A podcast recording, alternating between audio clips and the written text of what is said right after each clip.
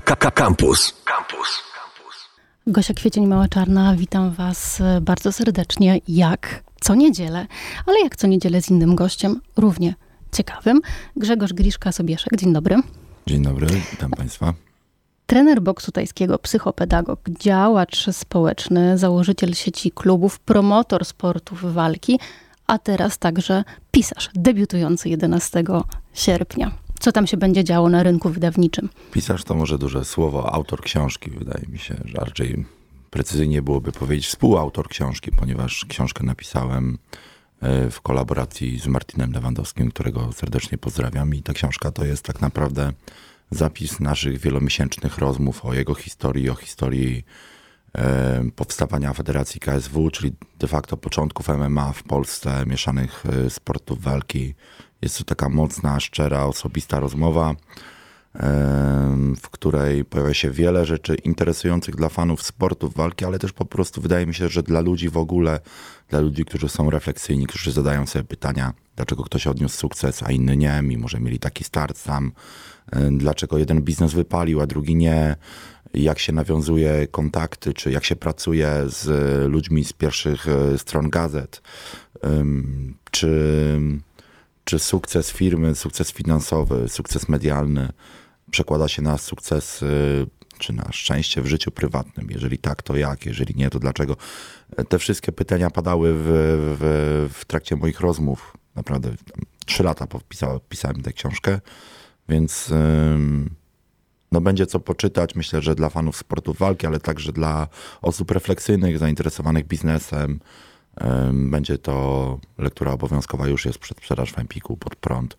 Chyba 12 sierpnia premiera taka fizyczna. Czyli nie tylko e, wspomnienia e, sportowców, ale też taki podręcznik biznesowy dla tych, którzy w świecie sportu siedzą. Wydaje mi się, że osoby, które, które zajmują się biznesem, czerpią inspirację z wielu rzeczy i to nie są tylko mm, jakieś e, artykuły, ale również biografie innych osób, tak? Nie trzeba na nowo wymyślać koła, jeżeli ktoś to zrobił przed nami. Nie trzeba wyważać otwartych drzwi można nauczyć się na czyichś błędach i ja jestem gorącym orędownikiem takiej strategii w życiu, żeby po prostu inspirować się osobami, które, które uważamy za autorytety w danych dziedzinach. Jesteś trenerem tajskiego boksu, trenujesz też e, jiu-jitsu. Czy to, że równolegle prowadzisz biznes, e, oczywiście związany ze sportem, prowadzisz swoją e, szkołę sztuk walki, nie sprawiło, że z czegoś troszkę musiałeś zrezygnować? Gdzieś tej pasji zaczęło, no tak zwany efekt krótkiej kołdry? Tak, tak. To jest mój, mój typ, taka moja typowa przypadłość, że robię milion rzeczy, ale w żadnej nie jestem tak naprawdę doskonały. Piszę książki, też miałem audycję w radio, um, piszę felietony, artykuły, trenuję innych ludzi, staram się próbować innych sportów walki niż tylko boks tajski, który jest jakby takim, takim moim alma mater. Um, staram się podróżować, dobrze wychowywać swoje dziecko, grać na gitarze, robić zdjęcia, no jakby staram się naprawdę czytać książki, próbować wielu rzeczy, ale to sprawia, miałem taką refleksję o sobie samym wczoraj, że wszystkim tak naprawdę jestem, no ja w mojej opinii przeciętny, tak, czyli mam, mam szerokie spektrum działań, ale nie jestem ani wybitnym autorem, ani wybitnym e, sportowcem, ani wybitnym fotografem. Mam nadzieję, że jestem wybitnym ojcem dla mojej córki.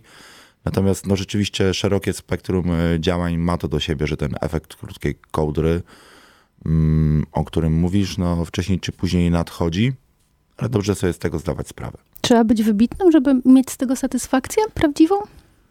W mojej opinii nie. Natomiast y, oczekiwania ludzi są takie, że jeżeli się w czymś, y, czymś się zajmujesz, to jest to taka trochę społeczna presja, żeby zrobić to, to doskonale. Albo mistrz świata, albo, albo zero. I takie zero-jedynkowe myślenie o sporcie, o działalności społecznej, o o wielu rzeczach w mojej opinii jest, y, jest prostą, tak, jest, jest szkodliwe, jest prostą drogą do tego, żeby po prostu samemu przestać y, realizować się na wielu polach, czy próbować realizować.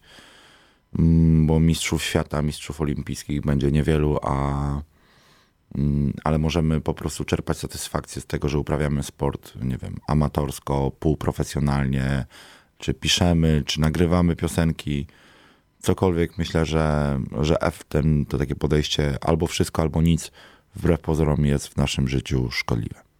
Czyli u ciebie na zajęciach każdy ma szansę. Nie, wydaje mi się, że nie tylko u mnie na zajęciach, tak? Ym, wydaje mi się, że w, na każdych zajęciach sportowych każdy ma szansę, jeżeli trafi na rozsądnego trenera. Ym, u mnie na zajęciach to jest jakby totalnie oczywiste, jak zakładałem ze wspólnikiem y, nasz klub sportowy Akademia Gorilla, to, to, była, pe, pe, to była pewna nowość na, na rynku sportu walki. Mieliśmy trochę inne podejście, jeżeli chodzi o, o to, jak, jak myślimy o sportach walki, do kogo adresujemy w cudzysłowie usługę. Mm, więc y, u nas to było oczywiste, że każdy na pewno może przyjść spróbować, czy to jest kobieta, mężczyzna, czy to jest mały gość, czy jakiś duży koks z siłowni, czy to jest y, doktorant z UW. Mamy klub w ogóle blisko UW, bardzo dużo pracowników naukowych, pracowników intelektualnych trenuje u nas sporty walki. A wyobrażasz sobie, ile stresów tam trzeba rozładować po No, takiej ale pracy? Czy to jest takie typowe zajęcie dla, dla, osób, dla osoby, która, nie wiem... Jest do- biologiem? albo doktoryzuje się z filozofii, że e, po, czy jest socjologiem, że się później okłada pięściami albo ćwiczy jiu-jitsu w ringu, e, okłada się pięściami w ringu i ćwiczy jiu-jitsu. Więc po prostu, no tak, sporty walki są w mojej opinii dla wszystkich i na pewno na moich zajęciach, w moim klubie każdy ma szansę spróbować i raczej zostać. E, Grzegorz, czy jak, jak miałeś lat 10-12 i na podwórku twoi koledzy myśleli o tym, że będą a, piratami, e, pilotami, to ty już myślałeś o tym, że będziesz tam działał w ringu i rozkładał przeciwników na łopatki, czy to przyszło z czasem? Absolutnie nie. Jako dziecko nie byłem tak naprawdę introwertykiem i nie lubiłem biegać po podwórku, więc na pewno nie szukałbym siebie we wspomnieniach wśród jakiejś biegającej dziatwy, która tam biega w lewo, w prawo i jestem ja i o czymś myślę, że będę, nie wiem, e, jak Mike Tyson, czy jak Andrzej Gołota, czy ktokolwiek inny, jakakolwiek inna ikona sportu walki.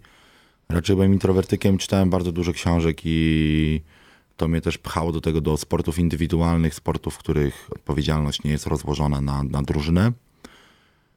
Po czasie myślę też dlatego, że ciężko mi idzie z moim charakterem i z jakby z moim, moim ciężkim charakterem współpracować z innymi osobami, bo jestem raczej stanowczy, bardzo lubię postawić na swoim i te wszystkie cechy, które sprawiają, że jestem dobry, czy w sportach walki przeszkadzają mi w innych jakby dziedzinach życia, więc myślę, że sporty walki są taką odskocznią dla osób z mocnymi charakterami, gdzie mogą zrealizować rzeczy, które nie mogą być zrealizowane nigdzie indziej w społeczeństwie. To jest taki bezpieczny katalizator.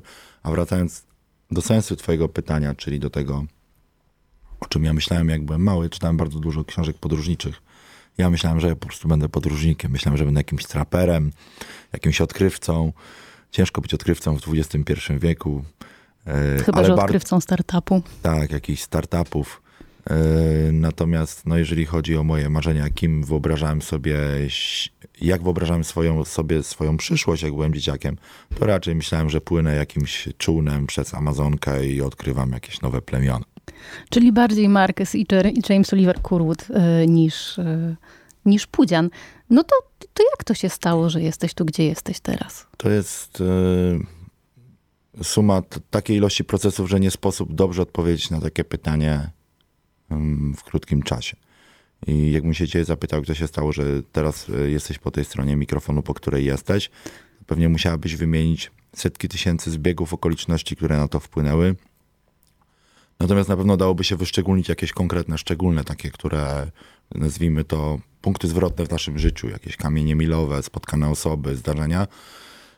U mnie taką, taką, takim punktem zwrotnym e, było poznanie e, Piotra Kowalczyka, mojego pierwszego trenera boksu tajskiego, który już niestety nie żyje.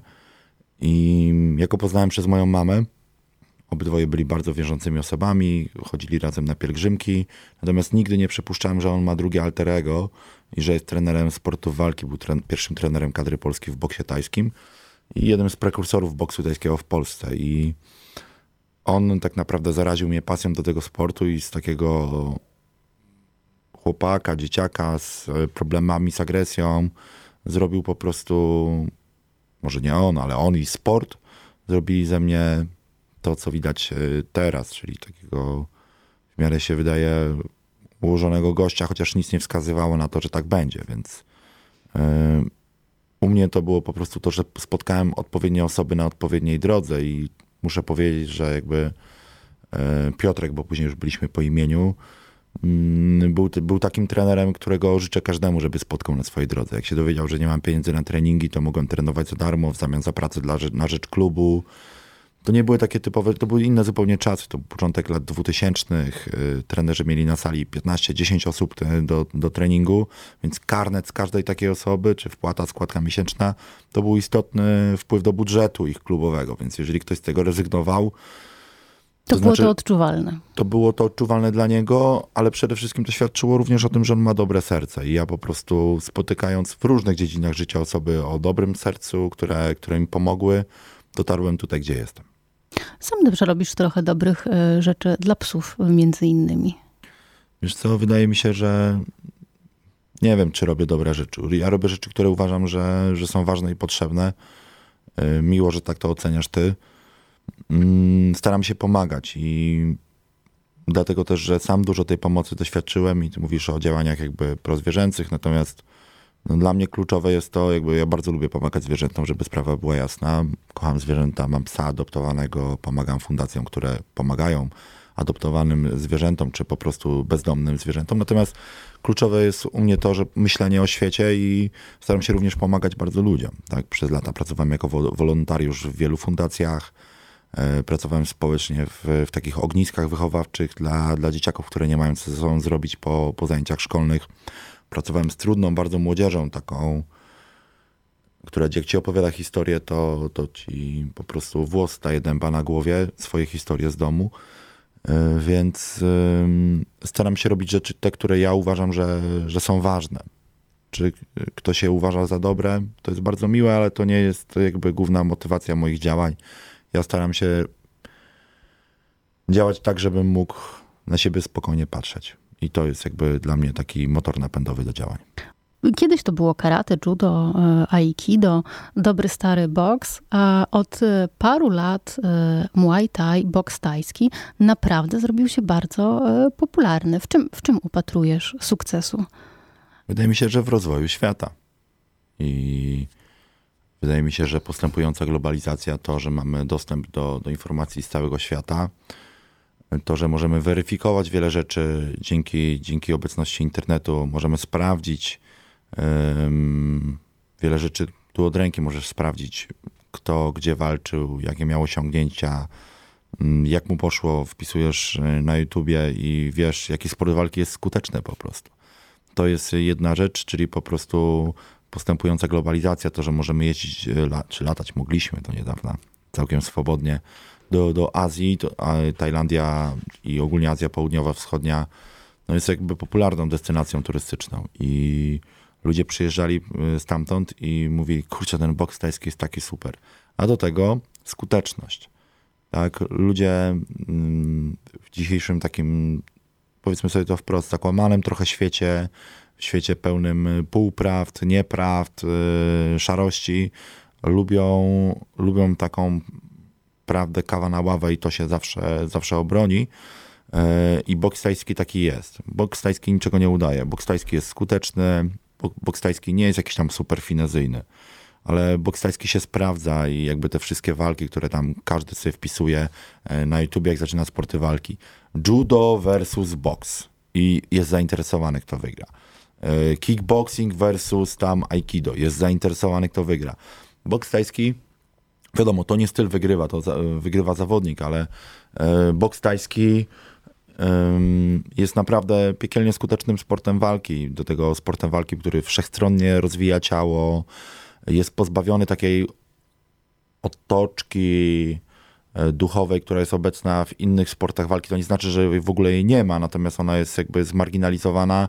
W związku z tym osoby z różnych kultur i z różnych e, kręgów społecznych mogą ten sport walki ćwiczyć bez żadnego uszczerbku na swojej duchowości, religijności, nie muszą wchodzić na drogę zen, nie muszą medytować, przytulać drzew, e, po prostu mogą, e, mogą ćwiczyć e, sporty, akurat ten sport walki, czyli boks tajski taki, jaki jest. Czyli na tą popularność się złożyły te trzy rzeczy, czyli yy, globalizacja, podróże, dostęp do informacji, znaczy więcej rzeczy, ale takie jakby główne prądy oraz to, że boks tajski jest skuteczny. Nie wiem, czy wiesz, teraz został uznany za sport olimpijski, więc jakby złote lata przed boksem tajskim mam nadzieję przed nami.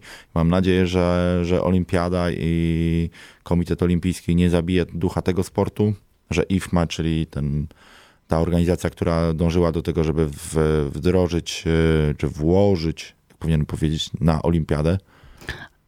Wdrożyć? Wdrożyć ten sport na olimpiadę. E, zrobiła dobrą robotę i mam nadzieję, że nie zapomni o korzeniach tego sportu i o tym, co, co jest tak naprawdę ważne. A ważne w mojej opinii jest to, żeby, żeby ten sport pozostał możliwie niezmienionej formie, żeby przepisy nie zabiły tego, um, prawdziwego Muay Ale bałbyś się, że co się może stać na tej olimpiadzie? Znaczy, no, że, no, że zostanie ugrzeczniony, że, że... Nie wiem, czy zdajesz sobie sprawę, ale na przykład e, w tenisie stołowym kiedyś, się gra, kiedyś grano piłeczkami o średnicy 38 mm. Jak dobrze pamiętam, chyba tak, ale chodzi o to, że po prostu powiększono piłeczki, żeby sport stał się bardziej widowiskowy e, i żeby ludzie mogli widzieć piłeczki, bo po prostu zawodnicy zaczęli grać tak szybko, żeby zaczęła być że nowa technologia nie, w rakietkach, w okładzinach, że piłeczki nie były niewidoczne dla zwykłego przeciwnika. I to jest tylko przykład tego, jak technologia i dobór przepisu może zmienić sport. E, przepisy zmieniły sport, sport takim, jakim jest judo, e, zapasy. Jest dużo sportów, które są po prostu niezrozumiałe dla zwykłego zjadacza chleba, bo jest tyle różnych przepisów, które musi objaśniać komentator. I te, te sporty raczej się nie, nie, nie sprzedają tak A dobrze. fajne było wczoraj judo. Fajne? No fajne judo, to mieszane, tak, tak, tak. Jak I widzę, że Francuzi, rozmawiam, rozmawiam Francuzi walczyli z Japończykami. Wa walki. No. Było, boję się po działo prostu, się. Boję się po prostu tego, że to jest jakaś tam, ja się bardzo cieszę, że ten sport trafił na olimpiadę. To będą jakby złote czasy, mam nadzieję, dla wszystkich trenerów i dla sportu gdzieś tam z tyłu głowy zostaje mi lekka obawa, że po prostu działacze mogą coś popsuć. Mam nadzieję, że tego nie zrobią. Nie róbcie tego. Jeżeli ktoś mnie słucha, nie No to nie, no na pewno cię słucha. O, dużo osób cię słucha. Nie, nie róbcie tego, dobrze wam e, radzimy. Mówisz, że chciałbyś, żeby boks tajski, mimo tego, że wszedł, że bardzo dobrze, że wszedł na olimpiadę, żeby został e, taki, jaki e, jest. A jaki jest? Czego się spodziewać? E, czego może się spodziewać osoba, która pierwszy raz przyjdzie na trening? Pierwszy raz przyjdzie na trening, czy pierwszy raz zobaczy boks tajski, bo to jest zupełnie coś no, innego? No nie zobaczy boks tajski na YouTubie, tylko przyjdzie na trening, żeby potrenować. Hmm, ta osoba może się spodziewać po prostu bez ogródek, solidnego wycisku. Boks tajski to jest sport walki bardzo wymagający fizycznie. I dlatego ludzie kochają go trenować, bo wymaga nieustannego rozwoju ich ciała. Tak? I osoba, która wstała sprzed kąpa, i nic nie robiła przez pół roku, może się spodziewać tego, że po prostu no, będzie lekko zdziwiona. My w oparciu w swoim klubie w Gorylu, w oparciu o tę wiedzę, że po prostu te, czasami trafiają się na grupę początkującą osoby, które nie są w stanie zrobić dwóch minut pajacyków, takiego ćwiczenia gimnastycznego. Dobrze, że nie powiedziałeś pompki, bo naprawdę nie wszyscy potrafią zrobić pompkę. Tak, nie wszyscy. Jedną? Jedną?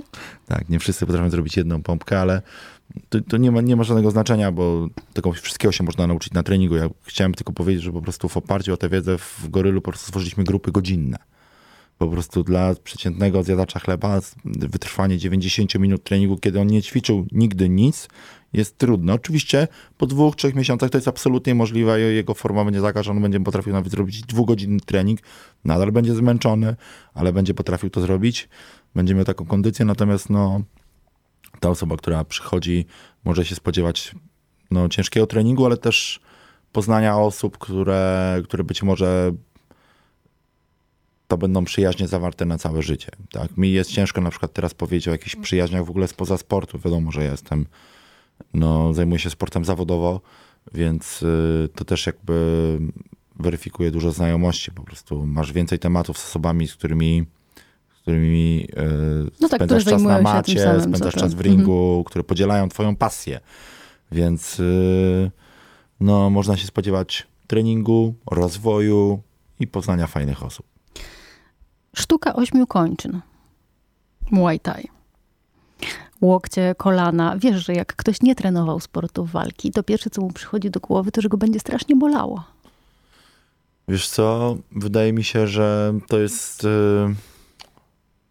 Potem się poznaje dobrego trenera, że potrafi cię wprowadzić w jakąś dyscyplinę, nie rzucając cię na zbyt głęboką wodę.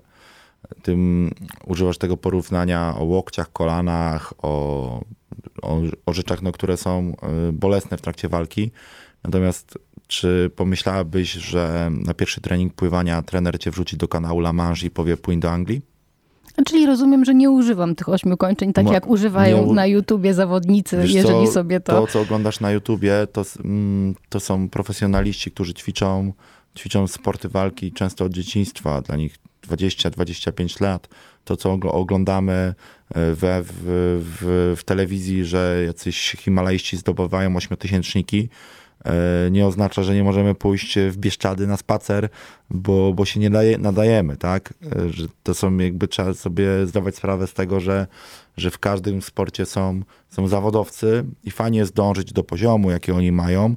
Natomiast też trzeba sobie szczerze powiedzieć, że, że jeżeli mam tam 35 lat i nigdy nie wchodziłem na żadne góry, to może nierozsądnie jest jechać w Himalaje i lepiej rzeczywiście te Bieszczady. Tak samo jest ze sportami walki. Może nierozsądnie jest od razu przychodzić na grupę zawodniczą i e, wyzywać na sparring e, gościa, który ma cztery tytuły mistrza świata, ale warto przyjść na grupę intro, gdzie można sobie w spokoju poćwiczyć bez e, żadnego ryzyka, że się dostanie w twarz, bo na zajęciach takich intro wprowadzających praktycznie Jeszcze nie. Nie, ma, nie ma sparingów praktycznie, mhm. żeby sparować, czyli to, o czym mówiłaś, łokcie, kolana, kopnięcia, boks, potrzeba naprawdę troszeczkę umieć się obronić. Więc najpierw się uczy bronić, później się uczy atakować i za te parę lat przychodzą cięższe sparingi, zawody i tak dalej, i tak dalej. Są oczywiście osoby, które tę drogę przebywają dużo krócej. W rok, są takie, które w pół roku, a są takie, którym 10 lat będzie za mało. Na swoim blogu piszesz, że e, boks tajski to jest idealny sport dla kogoś, kto zaczyna swoją przygodę ze sztukami walki. Dlaczego? Tak podtrzymuję nie tylko dlatego, że e, podtrzymuję tę wypowiedź nie tylko dlatego, że, że to jest, tak jak powiedziałem wcześniej, moja alma mater, jakby mój naturalny habitat, coś z czego wychodzę i co jest mi bardzo bliskie i w czym jestem nadal zakochany po tylu latach, ale również dlatego, że po prostu uważam, że osoby, które trenują sporty walki, mają bardzo różne motywacje do treningu sporty walki, a boks tajski daje odpowiedź na większość tych motywacji. I ze swojego doświadczenia trenerskiego wiem, że ludzie trenują na przykład po to, żeby schudnąć. Schudniesz na treningu. Żeby nie nauczyć się tylko boksować, czyli nie tylko nudny boks, ale nauczysz się też kopać. Nauczysz się kopać. Żeby nauczyć się bronić w realnej sytuacji. Większość walk na ulicy, czy takich sytuacji zagrożenia, nie toczy się wcale leżąc. Nikt, nikt, to nie jest żadna, żadna aikido, jiu-jitsu i tak dalej.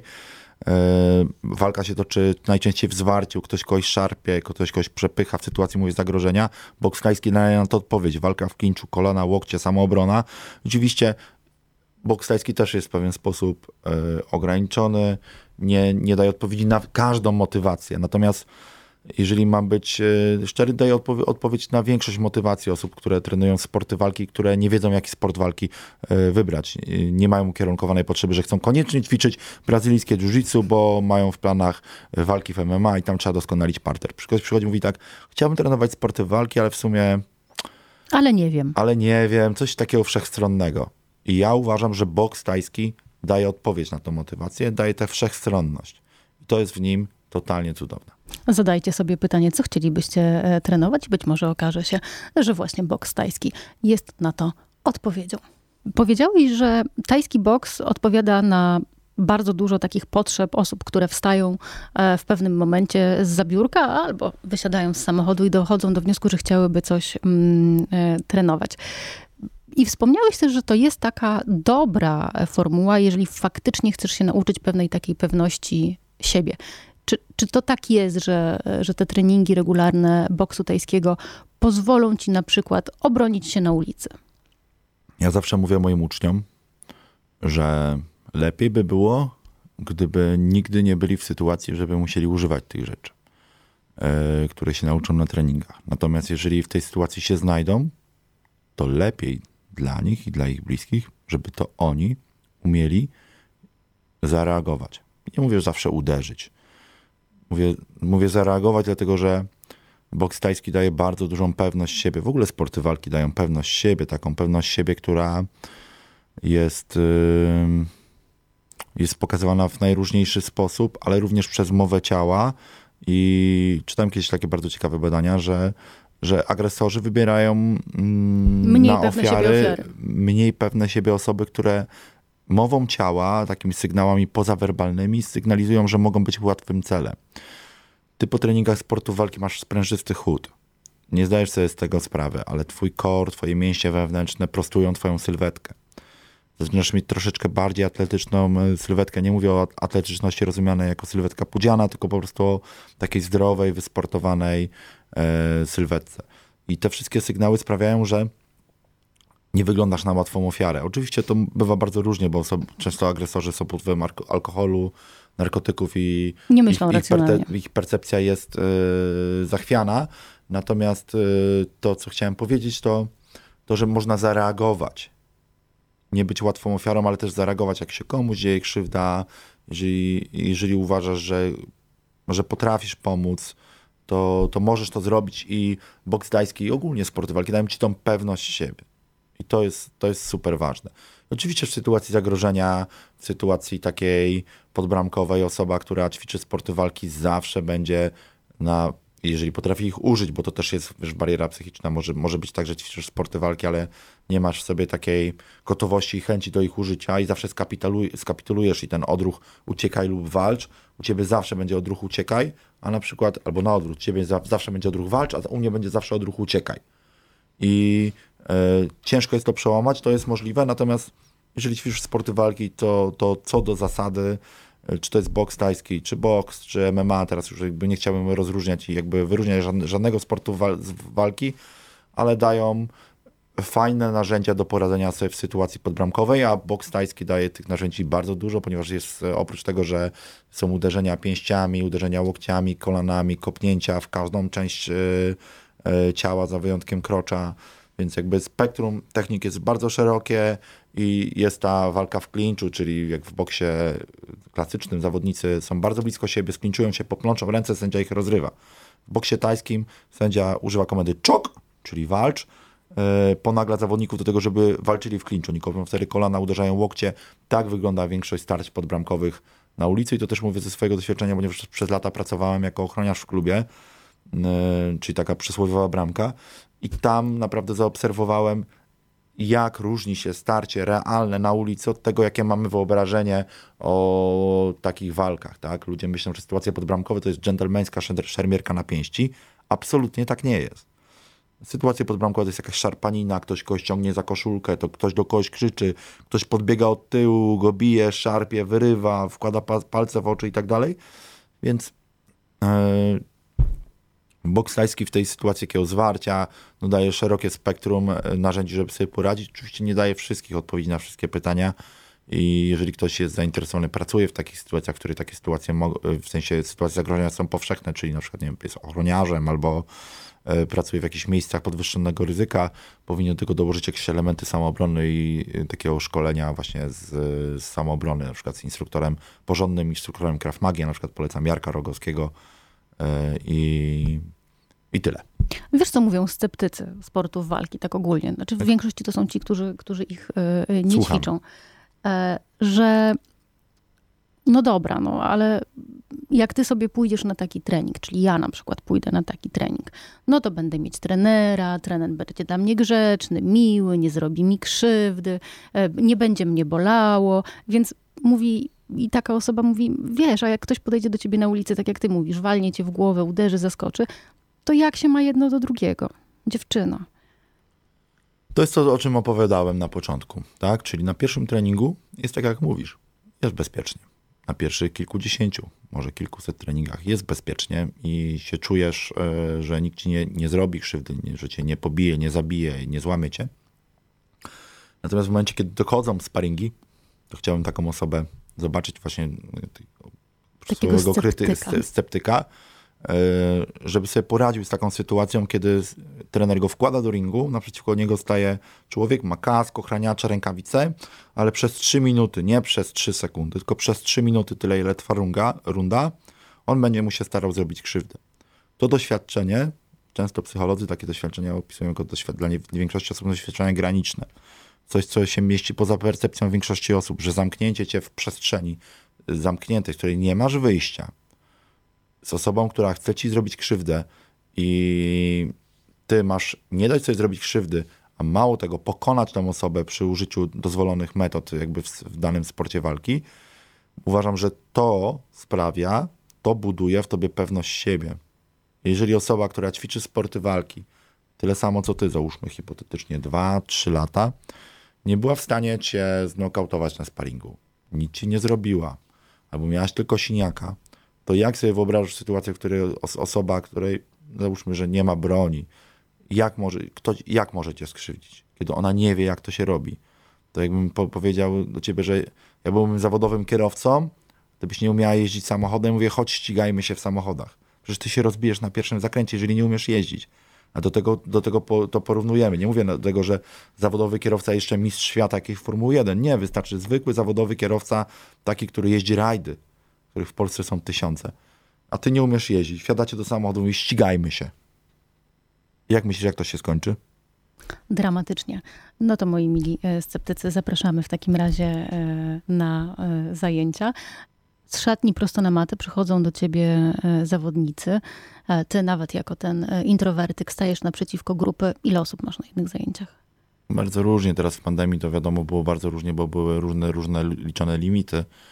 Rekord w takich jakby latach prosperity Goryla, czyli tego mojego klubu, na jednych zajęciach to było naprawdę tam ponad 100 osób. To były zajęcia naborowe, na które przyszło po prostu jakaś kosmiczna ilość osób i wiadomo, na kolejnych nie było, ale no przeciętnie to jest pomiędzy, załóżmy, 25-20 na grupie średnio zaawansowanej, na takiej grupie, której, której, które przychodzą osoby już, które wiedzą, co jest przysłowiowe 5. No i dwukrotność tego na, na grupie intro, na grupie początkującej, takiej, w której której mm, ludzie się dopiero uczą, nazwijmy to przedszkole takiego boksu tajskiego.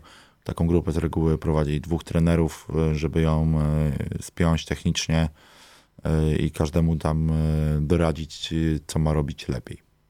Czy jeżeli wchodzisz na taką salę, na której jest 20 osób i spędzasz z tymi ludźmi godzinę, bo powiedziałeś, że tyle mniej więcej trwa wasz trening, to jesteś w stanie po tej godzinie powiedzieć, kto zostanie, kto odejdzie e, i kto ma w sobie ten potencjał, żeby faktycznie rozwinąć swoje umiejętności. Nie mówię stać się zawodnikiem, bo tak jak rozmawiamy, jak ktoś wejdzie na tomatę mając lat 35 i wcześniej nic nie trenując, to pewnie mistrzem świata nie zostanie. Ale niemniej jednak potencjał jest lub go nie ma.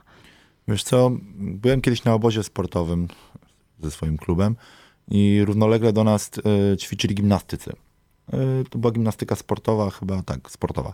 I rozmawiałem z tamtymi trenerami, oni mi głównie trenowali dzieci i u nich kluczową rzeczą w, w doborze osób do sekcji i w, w, nakładach takiej pracy, komu poświęcić więcej pracy, jest ocena umiejętności. Mają bardzo dużo dzieci i muszą wiedzieć, kto mniej, z kogo mniej więcej będą medale, komu jakie rady dawać. I oni to widzą po ruchu. Oni mówią, że dobry trener, bo dziecko biegnie i on w stanie powiedzieć, czy ono jest uzdolnione motorycznie, czy nie. I wtedy na nim, na nim bazuje. Natomiast same zdolności to nie jest wszystko. I problem w sportach walki jest taki, że sporty walki, tak jak powiedziałem, walka to jest doświadczenie graniczne. Możesz być najsłabsza technicznie. Możesz być mega nieprzygotowana fizycznie, ale okaże się, że masz ja na to mówię game, mówię tak dlatego, że e, w, jakby w krytykowanych przeze mnie jakby walkach psów, ten pies, który e, miał taki instynkt do walki, miał właśnie nazywał to się game. I, I, często są ludzie, którzy mają taki instynkt do walki. I oni, oni po prostu chcą przeciwnika złamać psychicznie i mogą być najgorsi technicznie. Mogli się nie przygotowywać, mogli melanżować, ale on wchodzi do ringu i on cię zadziwia.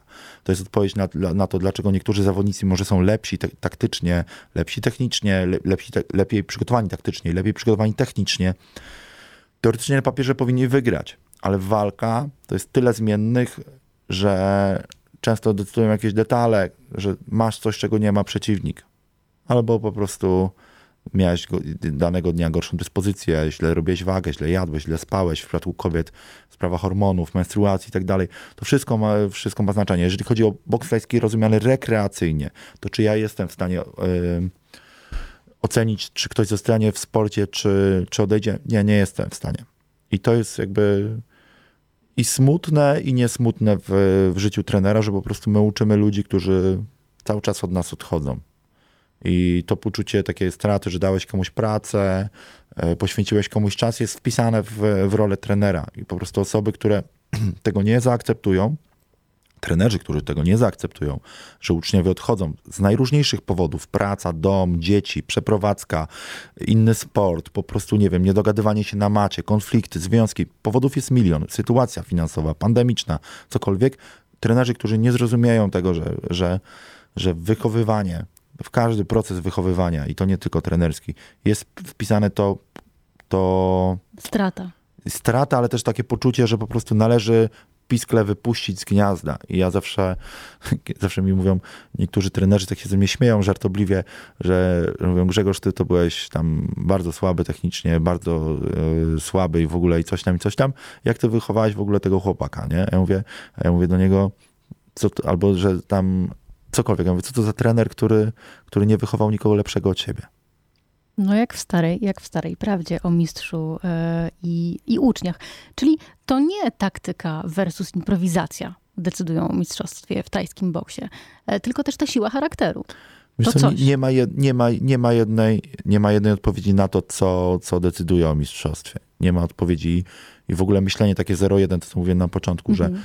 Wiadomo, że fajnie było, żeby z tej audycji słuchacz wyszedł, z, y, słucha i sobie myśli, a, o mistrzostwie decyduje jedna cecha. Niestety Nie chcemy tak upraszczać. prawda, prawda jest bardziej złożona i świat jest ogólnie bardziej złożony. I ludzie nie lubią odpowiedzi na, taki, na takie, y, takich odpowiedzi na takie pytania, bo ta odpowiedź nie jest prosta. O mistrzostwie nie decyduje jedna rzecz. Można powiedzieć, że są rzeczy, które są kluczowe, ale to wciąż będzie synergia tych rzeczy. Tak? To, to będą działania, które po- są powiązane. I to będzie pracowitość, to będzie talent, to będzie sytuacja życiowa, to będzie spotkanie odpowiedniego trenera, to będzie dobra sytuacja w dyscyplinie. Dajmy na to na przykład, nie wiem, boks tajski teraz trafia na olimpiadę. To dzieci, które trenują teraz, będą miały zupełnie inne szanse sportowe, zupełnie będą inne nakłady środków finansowych na Polski Związek Muay Thai. Mam nadzieję, że prawidłowo i dobrze e, rozliczanych i e, wykorzystywanych. E, że to będą zupełnie inne szanse. Jak można porównać kogoś, kto zaczynał boks w latach 90., 80., do takiej osoby, która ma start teraz? Nie mówię, co jest lepsze, czy gorsze, tylko po prostu, że są różne sytuacje. I te, i te, te rzeczy, o których powiedziałem, ta sytuacja, zdolności i tak dalej, i tak dalej, to wszystko się składa na to, że ktoś może lub nie zostać mistrzem. I, i często, często przypadek, często, często zawodnicy rezygnują o włos od, y, od tego, bo po prostu, po prostu nie dają rady, bo po prostu nie chcą, bo chcą zostać y, kimś innym, inny sport.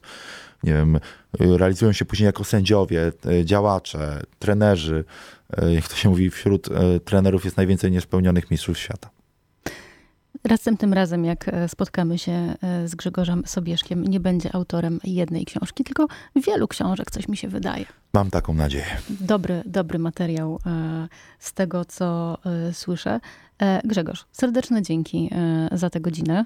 Dziękuję Ci również za zaproszenie, a słuchaczom chciałem powiedzieć, trenujcie sporty walki, trenujcie boks tajski, gdziekolwiek nas słuchacie, w jakimkolwiek mieście, macie zawsze sekcję boksu tajskiego na pewno gdzieś obok siebie. Pozdrawiam wszystkich i dziękuję za zaproszenie. Pozdrawiamy Was bardzo serdecznie. E, Gosia Kwiecień e, za mikrofonem. Ja słyszę się z Wami za tydzień za konsoletą. Kuba Grądziel, dzięki któremu było tak przyjemnie, muzycznie i sprawnie. Do usłyszenia. Cześć. Słuchaj Radio Campus, gdziekolwiek jesteś. Wejdź na www.radiocampus.fm.